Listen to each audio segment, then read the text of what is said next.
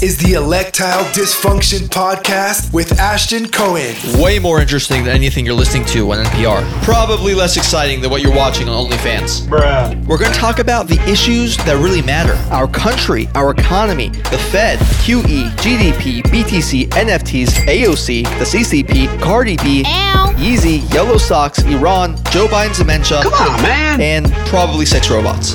We stand for a free and open debate and exchange of ideas. And if you disagree with anything we talk about, you are a racist and no better than Hitler. What? Let's get started.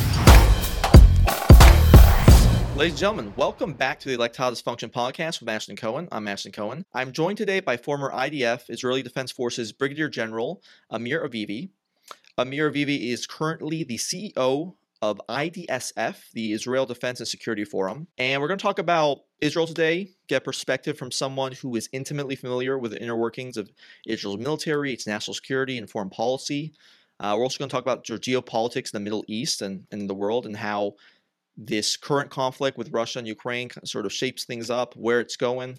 Uh, so, Amir, thanks so much for being with me today. It's a real pleasure. Thank you for having me, Ashton. It's a pleasure. Good to be here.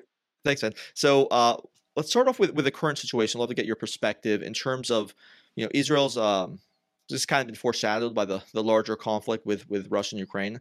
It seems to be dealing, Israel has been dealing with some, a new slate of terror attacks. Meanwhile, according to the Jerusalem Post and some other sources, Iran seems to be provoking Hamas and other Palestinian terrorists to ratchet up attacks. There's ongoing discussions about the JCPOA, the Obama Iran nuclear deal, as, as some people refer to it, uh, that are currently going on in Vienna. And one of the interesting things about that is that America's relying on Russia to sort of broker our position with regards to Iran. Meanwhile, we're condemning Russia on the world stage.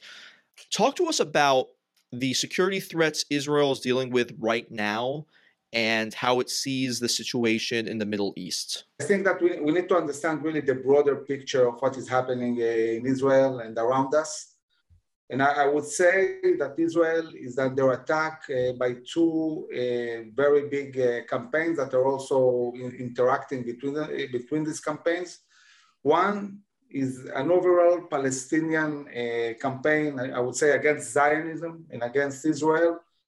And this campaign is conducted all over Israel, in Judah and Samaria, the Negev, the Galil, the cities, mixed cities, Jerusalem, and so on. And uh, what we are witnessing is uh, an attempt, a long-term attempt to completely uh, destroy the sense of rightness and connection of Jews to the land of Israel. We see it, by the way, also on the global level, talking about BDS and all these campaigns, Mhm. talking about uh, Palestine will be free from the river to the sea. Of course, there is no Israel in this scenario. Right. Nobody is talking anymore about a two-state solution or Judah and Samaria. It's completely destroying the right of Jews to live anywhere in Israel. Uh, we also see as part of this uh, campaign an attempt, attempt to grab land. Uh, we see it in Judah and Samaria. The Palestinians are very active in uh, taking land in Area C, but we also see it in the Negev with the Bedouins, and we see it in the Galilee. Hmm. And of course, very uh, strong attempt to completely undermine the personal security of Jews anywhere in the land of Israel. So of course, we see it uh, on the roads in Judea and Samaria, where they throw Molotov bottles, rocks, or shoot. We see it in the Negev. We see it also in Lod, in Acre, in Jerusalem, Galilee, and so on. And uh, part of that is also conducting uh, terror attacks. Mm-hmm. So it's all over the place. And it's uh, more and more coordinated uh, between Hamas, uh, fractions of the Israeli Arab society, and Palestinians in uh, Judah and Samaria. And, and this is what we witnessed in the last operation in May. On one hand, we saw thousands of rockets being shot at Israeli cities, including Jerusalem and uh, Tel Aviv. At the same time, an uprising of Israeli Arabs and uh, pogroms against Jews all over the place. We haven't witnessed something like that Mhm. since the independence war. And uh, at the same time, also some shooting from Lebanon and attempt of attack from Syria. So everything is connected, everything is coordinated at some Mhm. level. And then this is what's going on inside Israel, and the potential is huge for a major, major uprisal And then now we're talking more and more about the, the need to build the National Guard, to strengthen the police, to strengthen the border patrol, hmm. understanding that we need to have uh, civilians that are armed and are able to be first responders mm-hmm. before uh, the police arrives to, to a scene. Yeah, so you, you, mentioned a few interesting things there. With you allude to the, the situation last May, that's May 2021, and obviously it showed the the real face of this, I think, to a certain extent, with in terms of the anti-Semitism, because here in Los Angeles there were anti-Semitic attacks, not against Israelis, even against Jews, right? So it really, I think, broke this facade of that this is something against Israel. This is this is Jew hatred at its core that you see being the animus for these terrorist attacks from the Palestinian authorities, from the Palestinian terrorists, which are supported by Palestinian authorities. Now, the Palestinian situation has become a little bit more interesting, I would say, the last couple years um, obviously, Iran is one of the main benefactors giving the resources to facilitate the, these terrorist activities. And since the Abraham Accords, it's it's been an interesting shift where you have partly for economic reasons and partly maybe you know maybe it's optimist to me for moral reasons as well. I think you see some of these um, Arab nations such as UAE and and Bahrain and others who look at the situation a little bit more objectively and say, well, you know, this other side, there isn't really two sides working for peace. There's one side who wants it because it's in their best interest, of course, to have it. Right? They're surrounded by nations that don't share religion with them, that traditionally, you know, have tried to kill them, etc. And and another side that's not willing to budge at all, that actually wants Israel forget about making peace. They want it wiped off the map. And so now there's an interesting sort of coalition developing since these Abraham Accords broken under Trump with you have the UAE and Israel strengthening ties um, with Bahrain as well. Morocco seems to, to have come in as well. Uh, and you, you, even see some different sorts of uh, rhetoric from even the Saudis. And so that and these were all traditional benefactors of the Palestinian cause as well. Do you think that has changed things at all in terms of their ability to attack Israel and and having that moral support sort of taken away from them? Uh, or do you think they're just they're still just as adamant and capable of of wrecking carnage against Israel? Okay, so let's understand what, what the, the Abraham Accords are all about, and then maybe it will be easier to, to understand. Mm-hmm. First of all, Iran. Iran aspires to, first of all, regional hegemony. They want to control mm-hmm. all the Middle East. They want to destroy all these states Sunni moderate states, the mm-hmm. Gulf states, Saudi Arabia, and so on. They want to control everything and, of course, destroy Israel as well. Mm-hmm. Um, at the same time, uh, these uh, Sunni states, while they are very much threatened by Iran, they're also challenged by uh, Sunni radical elements mm-hmm. like ISIS, like the Muslim Brotherhood, like Al Qaeda, Taliban, and so on. So they are being destabilized from the inside by radical Sunni elements. Now, as long as uh, the US uh, was strong and dominant in, in the Middle East uh, before Obama's presidency, things were uh, at balance. I mean, uh, the US uh, intervened where it needed to intervene, even went to war in Iraq and so on. And the presence, the very strong presence of the US stabilized the area. This is uh, something that started long ago with uh, Franklin Delano Roosevelt in 1945, where he signed this uh, strategic uh, alliance with the Saudis, mm-hmm. all the way to Obama's presidency. What, what happened when Obama stepped into office is that for the first time in the history of this region and the US, the US became completely uh, independent of oil. The fracturing industry mm. has uh, managed to produce huge amounts of oil, and in one day, the US became not only independent, but also a major exporter of oil. And the Middle East at that moment completely lost its importance in, in American eyes in many ways. Mm. Now, when Obama looked at the Middle East in new eyes, because he wasn't dependent anymore uh, on the Gulf states or Saudi Arabia, mm-hmm. he saw Iran as an emerging force and uh, sought some kind of alliance with them. And, and this was a shock, a completely shock to, to these two Sunni states who had an alliance for a long time with the US. And at the same time, while America, in a way, is shifting its alliance uh, moving uh, towards the Iranians. At the same time, there was the Arab Spring, mm-hmm. and the radicals started emerging. And to the surprise of these uh, countries, in some cases, the America uh, supported these Sunni radical elements. We saw it with Morsi when Morsi took control of Egypt and his Muslim Brotherhood. This is a radical organization. Mm-hmm. Obama's administration supported him. So the Sunni Arab states realized uh, that they cannot uh, rely anymore on this uh, alliance. They don't know what will happen. One, one election, they will have a democratic uh, candidate winning, and uh, winning another one may, maybe Republican. it's not the same as it was before. It's not a consensus among American parties. So when they saw Israel standing firm against the Iranians, they realized that they need an alliance with Israel in order mm-hmm. to be able to cope with the huge challenges Iran poses to the region. So it's first of all, it's an existential threat. Mm-hmm. Iran is an existential threat to all, all the Middle East. And, and, and this is why this alliance is so important. By the way, talking about Morocco, you would assume that Morocco is quite far away from Iran. But Iran is actually operating in Morocco. Hmm. Iran is weaponizing Polisario, the same organization that is attacking uh, Morocco. Iran is also weaponizing Algeria, which is an enemy of Morocco. And so this is why we are having this uh, relationship and, uh, and uh, peace agreements.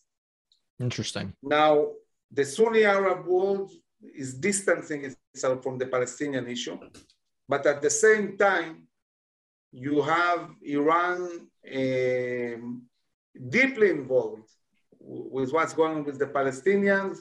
As you said, uh, bringing know-how and money mm-hmm. and support to Hamas and Islamic Jihad, uh, using Hezbollah also to mobilize the Palestinians to, to attack Israelis. You know, we are uh, mentioning now 20 years to Operation Defensive Shield that was held in Judea and Samaria. During that time, before Defensive Shield operation, there were more than a thousand Israelis killed in major cities. Most of these attacks uh, were initiated and funded by, by Hezbollah with Iranian money. Hmm. So Iran is deeply, deeply involved. Mm-hmm.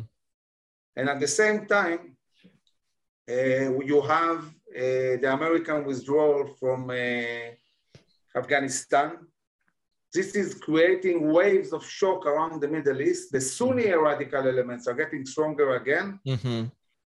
ISIS, ISIS, just in the last year, in 2021, conducted 2,700 attacks with more than 8,000 wow. people killed and injured. In Syria? In mostly in Afghanistan, hmm. Also in Iraq, in Syria, in the Sinai Peninsula, and in Africa. Now, th- this is projecting also into the radical elements within the Israeli Arab society mm-hmm. and the mm-hmm. Palestinians. So you have a Sunni radical wave coming towards, and at the same time, a Shiite radical wave mm-hmm. which is going to grow exponentially once this uh, agreement, the nuclear agreement, is signed and sanctions will be removed. Right. The right. Iranians will get hundreds of billions of dollars. So this is destabilizing completely the Middle East. And frankly, I can simply, really, I can't understand why the US administration is doing mm-hmm. what it's doing. Mm-hmm. It's endangering the very existence of the state of Israel and the whole stability in the Middle East. Right. So you touched on a couple interesting things there. One one was that in a weird way, the Obama administration's sort of like incompetence and naivete and wrongheadedness about the Middle East almost brought well facilitated in bringing some of the Israeli and Arab neighbors together because of the U.S.'s detachment and this sort of need for collective security. Uh, so that's pretty interesting, and that, that's positive. On the other hand, now we see with Biden continuing that policy, it's getting to a point where it's actually causing problems because of the, as you say, the the rising Sunni tide of radicalism, as well as Iran putting its its you know foot on the gas pedal in terms of exporting radical Shia Islam in, in these other countries as well. What would what's the problem with lifting sanctions from Iran for people who are sort of unfamiliar with this? What's the problem with the Iran nuclear deal? Well, first of all, and then of course, as a part of that is the lifting of sanctions. Will the Iran nuclear deal help, um, you know, sort, sort of facilitate, in, essence, their their nuclear capabilities? Is it just a canard, or um, is it a good thing to bring stability to the Middle East, as they say? the administration? Iran is a country that signed the NPT. They're basically uh, one of the countries that signed an agreement against uh, nuclear weapons. Now, there is there isn't one state in the world that signed this agreement that is allowed by contract, by agreement, to enrich uranium. Now, this agreement with the Iranian basically says that within three, four years, the Iranians, the, the agreement will end, and the Iranians will be permitted by the world to enrich endless amount of uranium, meaning they will be able to produce maybe 100, 100 nuclear bombs. now, it's basically the world surrendering to this uh, crazy regime that says clearly that they want to annihilate Israel, mm-hmm. that are attacking countries all over the Middle East, right. that are building, by the way, a force in the backyard of the US in Venezuela, equipping them with UAVs that can reach the US and attack, terrorizing Morocco and all the trying to get control of Morocco because they want to control Gibraltar pass from, from you know from the Middle East towards the ocean. And the moment Iran becomes nuclear, or even before, all the countries in the Middle East will want to be nuclear. Of They will have to defend themselves. So we'll see proliferation of nuclear capabilities everywhere, including their militias like Hezbollah. Mm. This is a threat to the globe. This is a threat to the world. And, and, and I cannot understand why, why Europe and the US are, are moving towards that. And um, so one, one thing is obviously the Iranians are seeking this nuclear umbrella. Now, look, they, they learned the lesson of Libya and they are also learning the lesson of Ukraine. Uh, when Gaddafi mm-hmm. announced that he has nuclear capabilities, he said, I'm willing to disarm my capabilities, get rid of them, if you accept me and I can trade with Europe and I'll have normalization. So the US and Europe said, sure, why not? Please uh, get rid of your nuclear capabilities. And he did. Mm-hmm. And once he experienced an uprisal, NATO sent its planes and attacked him. So what's the message? Right. The message was never, never give up your capabilities because they won't get they, they, they won't keep the, their side of the bargain. Mm-hmm. The same happened with Ukraine. In, in, in, the, uh, in the 1990s, Ukraine was asked to give up its nuclear capabilities. The US, Britain, Russia said, if you do that, we will uh, assure that you will never be attacked. And now, not only the Russians are attacking Ukraine, the West is not doing yep. anything, mm-hmm. just talking, tweeting. Mm-hmm.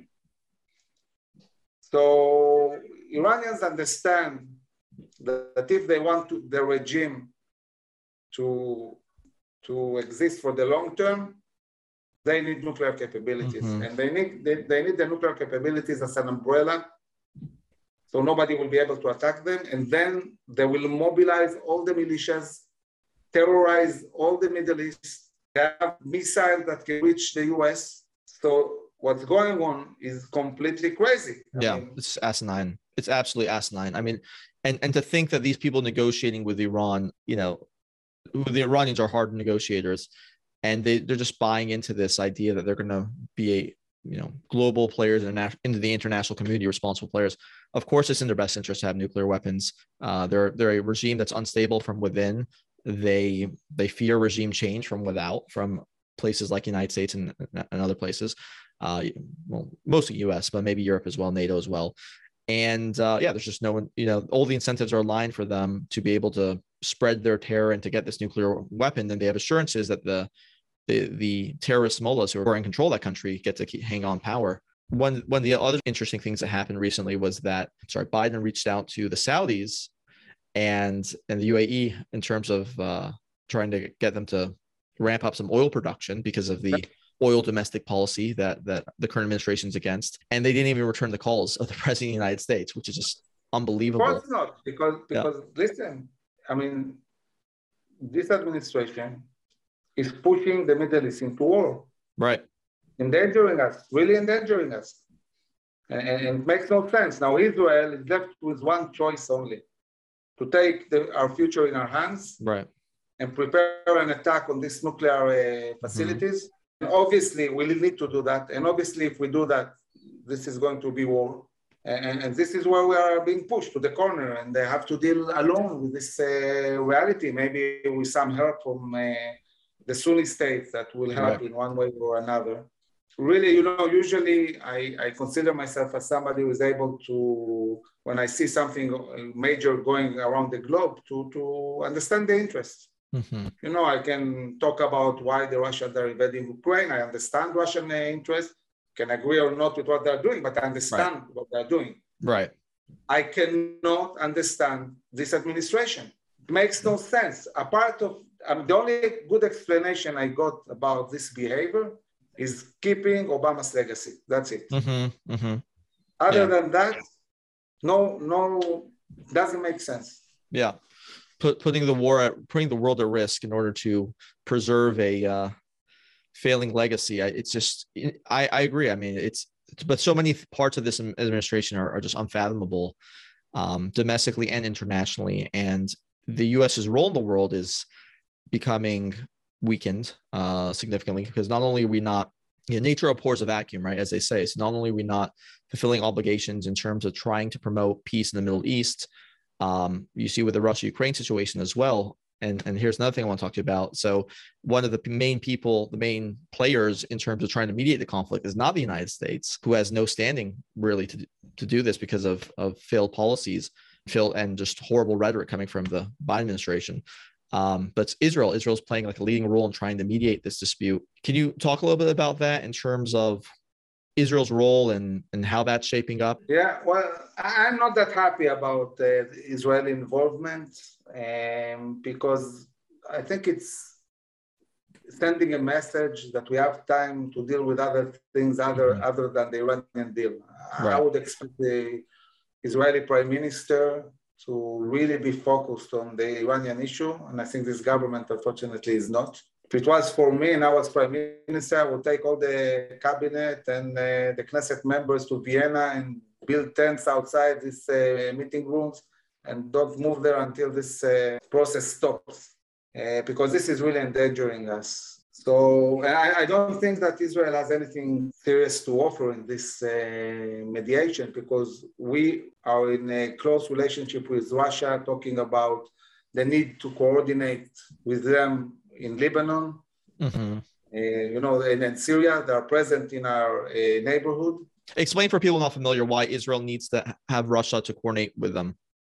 Okay, so let's understand Russians for a moment. Um, one of the major interests of Russia is uh, what we call hot water, Be- being able to maintain a huge fleet in uh, waters that don't freeze in the winter. Because most of the sea around Russia, it freezes in the winter. Mm-hmm. They need to keep their ships either in the Black Sea or in the Mediterranean Sea. And obviously, keeping them in the Mediterranean Sea is better, so they need ports. One of the major strategic ports of the Russians is located in Syria. So Syria for the Russians is, is, is an important place and they want to defend their uh, port. So they are assisting this uh, vicious regime for, for a long time. Mm. They have both brought to Syria very sophisticated capabilities, mainly air defense, Mm-hmm. Some of them can endanger uh, our uh, airplanes, but they are utilizing the advanced weapons. Now, because they are spread around Syria, when we attack Iranians that are moving towards our uh, border, and when we attack shipments of missiles that are moving from Iran to Hezbollah, mm-hmm. we're doing it on Syrian soil near Russian forces Mm-hmm. And therefore, we need to be very, very closely uh, coordinated. And if for some reason our relationship with the Russians derails, they can make us quite a hard time in managing to, to do what we need to do. And, and it's a very crucial issue for us to prevent uh, Hezbollah from maintaining, getting this uh, missile. So we need to keep a very close coordination with Russia. So we need to be careful uh, the way we are handling ourselves uh, around the Russian-Ukrainian uh, crisis, as mm-hmm. much as we sympathize Ukraine, Ukraine and uh, we are against the fact that Russia uh, invaded Ukraine, and of course against the atrocities we see in Ukrainian cities. But talking about real politics, mm-hmm. we need to be careful, and we are, I mean, to a certain, to certain extent. Got it. Yeah, that, that's an interesting angle that most people have never really explore. Uh, just just shows you sort of the trying to balance the many national security challenges you have and, and how you have to navigate through those. What's your opinion on Saudi Arabia? Uh, obviously, UAE and Bahrain coming closer with Israel in terms of um, both economically and looks like maybe national security ties as well. Do you think Saudi Arabia is going to come closer to Israel and at least their their rhetoric will will demonstrate that more given the just insane policies that the US and the West are having towards Iran and essentially bolstering their ability to export their terror around the world? Do you think that brings Saudi Arabia to more openly build better relations with Israel? I think that we already have good relations, although we don't have a formal peace. Uh, there is a lot of meetings, a lot of talking. I think that um, what ha- what's happening in Saudi is that you still have the old regime, the old king, is old school. Mm-hmm. It's hard for him to, you know, adapt to the new realities of the Middle East. But you have the young generation of Saudis that understand that uh, they need a closer, closer relationship with Israel. So maybe with the Saudis, it take, it's taking a bit more time, but uh, below the surface, there is a lot of uh, things going on between Israel and the Saudis. And I'm going to ask you a little bit about the Israeli military, and then we can we can finish off with things you're concerned about and things you're hopeful for. Israel being such a formidable military, um, you know small population one of the most advanced militaries in the world in terms of cyber capabilities an excellent air force um, just you know a, a all-around very very effective military force and among the best intelligence maybe the best intelligence in, in, the world next to the united states. What what do you think israel's advantages are in terms that makes it such a um, such a tiger given its its relatively small size in the world? It's a, it's a country size in new jersey with uh, you know what nine million population around there. What do you attribute that to? Two things. One is conscription, and the fact that we are Jews. So the fact that you have very very smart people, and they're all uh, being sent to the army, it's uh, conscription. Mm-hmm. Uh, you are able to get the best minds of Israel at a very young age uh, to join the military and the military has uh, like two and a half, three years to shape them and convince them also to stay in the army. Mm-hmm. And many of them do, and they stay in the army as officers. And so you get the best of the best. There is a, it's a completely different world having conscription and getting all the best people you have in the country into the army than having a professional army uh, where usually all the able people go to university and mm-hmm. careers. And all the people that don't have a real career go to, to the army because they, they don't have another choice. Mm-hmm. So really the secret of Israel is it's people. You know, I served 30 years in the military and um, in my last day, they held me a party and so on. And then, then they asked me, what will you remember for, for all this, uh, you know, 30 years? What's the thing that most impacted you? And, and I said it was the endless amount of amazing people I met. Mm-hmm. I met so many people who are so able. Um, and this is our secret. This is the secret. It's all about the people. I mean, people at the age of 18, 19 in the Israeli army do things that people maybe 40, 50 years old do mm-hmm. in other places. Now, this is also building a much stronger society overall. I mean, the army is the best university you can imagine. I mean, people learn leadership. They are given responsibilities you wouldn't get decades, you know. Mm-hmm. I mean, at the age of uh, 22, I commanded more than 100 people in very complex uh, mm-hmm. missions. Uh, managing 100 people uh, outside of the military it takes many years to, you know, when I was 22, I took a few months off and I flew to visit my parents. My father was at the time Israel's ambassador in uh, Colombia. So I arrived at this young age to visit my parents and I visit my father in the embassy.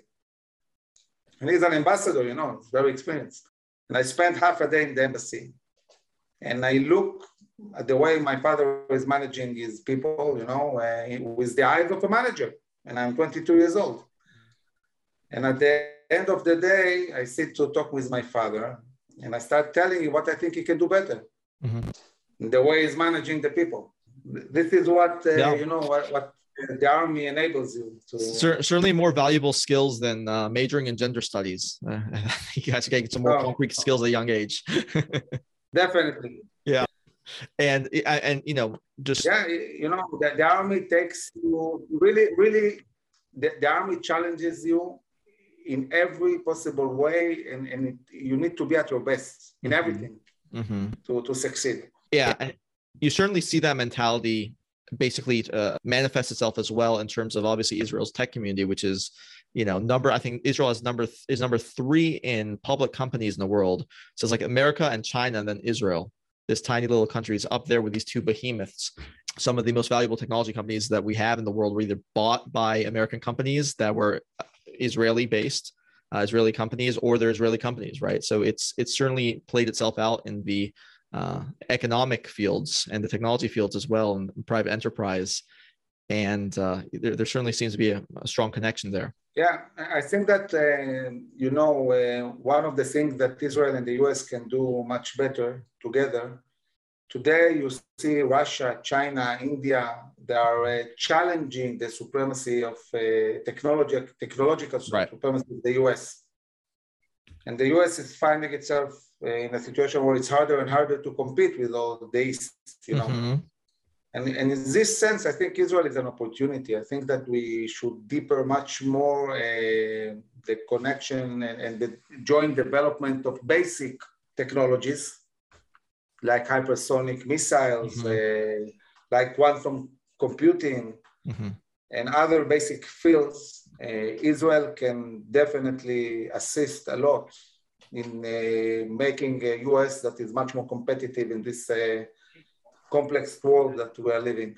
Yeah, yeah, absolutely. And uh, you know, it's just a, somebody follows the public markets. It's just amazing to see, and it's like almost every every few weeks you'll see a major acquisition of a of a company. And it's like almost always Israeli. You know, it's like an Israeli company every few weeks being bought out by a multi-billion dollar American-based company. And you know, you, you hear quotes from like um, you know people like Bill Gates and you know he's saying famously like Microsoft is also very much an Israeli company, right? Because of how much of Israeli technology has helped power that. IBM as well. Um, it's it's just an it's just an incredible thing, and it goes to show you what you know people who are who are committed to excellence who don't even weren't blessed with natural resources right it's like one of the few places in the middle east where you know you got we, israel got the short end of the stick in terms of natural resources there's not yeah, there's but not you know even that is not true anymore we find so much gas now is it there's that's right export, mm-hmm. export, gas to europe right and that's because of technology uh, improvements right that's able to get those gas is that correct the innovation well, it's actually more international it. companies you know that uh, mm-hmm. that uh, for a long time looked in the sea for uh, natural reserves of gas, and at a certain point uh, we found a lot, a lot of gas. Mm-hmm. And now, by the way, one of the things that is happening with the Ukrainian-Russian uh, war is uh, two, two interesting things that affect Israeli relations with Europe. One, that of course Eastern Europe, Northern Europe, they are all in shock, you know, by this army, Russian army marching into Europe so everybody is now investing more in uh, military capabilities. Mm-hmm. And all of the Israeli industries are now in Europe, hmm. in Finland, in Sweden, in Poland, Czech, Czechoslovakia, Germany. Everybody wants to buy and uh, procure Israeli technology and know-how. so in, in this um, case, we, we, are really deepening our relationships, um, signing very huge agreements, mm-hmm. G2G, government to government. And the other issue is the fact that Europe is dependent on Russian gas and they're right. looking for alternative. Israel has become a very viable and interesting alternative for Europe. Hmm. It's amazing. Yeah, that, that, that's an incredible story. So let's finish off here with things you're most worried about in the short to medium term. We, we discussed it a bit, but if you could game out sort of let's assume this this Iran deal goes forward, unfortunately, um, because of just the massive amounts of incompetence coming out of our administration right now. I assume that's probably the biggest threat, and how Israel sorts of how they would game plan out, how they'd see it out uh, in terms of dealing with that threat, and then something that you're you're hopeful about in the medium to long term. Well, I think that if uh, this agreement is signed, Israel will need to invest a whole different amount of money and attention in, in the in the IDF, mm-hmm. police, and so on, because basically we'll, we'll enter a period of time where war will be something that might happen. Need to be prepared for possible against Iran nuclear capabilities or an Iranian attack on a certain point. What I can hope for, I hope that um, you know that something will happen that will uh, enable the, this agreement to be signed. At the moment, the Russians are a bit, uh, you know, uh, stopping the process, but I don't know mm-hmm. how long. And then, you know, I usually really I don't like to deal with American politics, but it's affecting so much what is right. happening here. So we are looking very closely on what will happen in November. Mm-hmm. And of course, we are looking at what will happen in uh, two years from now. And if we are not in war in the next two years, I truly hope that there will be an administration that understands who are the good guys and who are the bad guys, mm-hmm. and uh, that uh, will deal finally with the Iranian threat once and for all. And with the Iranians, unfortunately, talking won't, won't cut it. We need to destroy these capabilities. I don't think Israel needs to deal with this alone. I think it's a global threat. And uh, we need to deal with this. Mm-hmm. An administration who knows who the good guys and who the bad guys are. What a what a concept. Uh, but I, I, think that we're going to we're going to see some positive developments in that front. This madness can't go on, and I think the whole world is starting to see the and particularly Americans are starting to see what happens when you get some of the most incompetent, worst people in power, and uh, the results aren't very good. And I, I think that uh, I'm very confident that things will change in that direction. We'll get somebody in who will uh, stem the tide and and start making good decisions again. Start exhibiting confidence and strength around the world. So appreciate you coming on, Amir. It was a it was a fascinating discussion. It was amazing to get your perspective on things. Uh, is there anywhere that people can learn? Is there anywhere people can learn more about you or or follow you? Yes, definitely. I mean, we didn't talk about the organization as I lead, but uh, I, I uh, two years ago I decided to build a new uh, organization and it had huge, huge traction. Today we have more than 3,000 high-ranking officers, commanders, and operators in reserve from all the Israeli defense establishment, all devoted to one thing and one thing only, ensuring the security and prosperity of the state of Israel and the Jewish people for generations to come.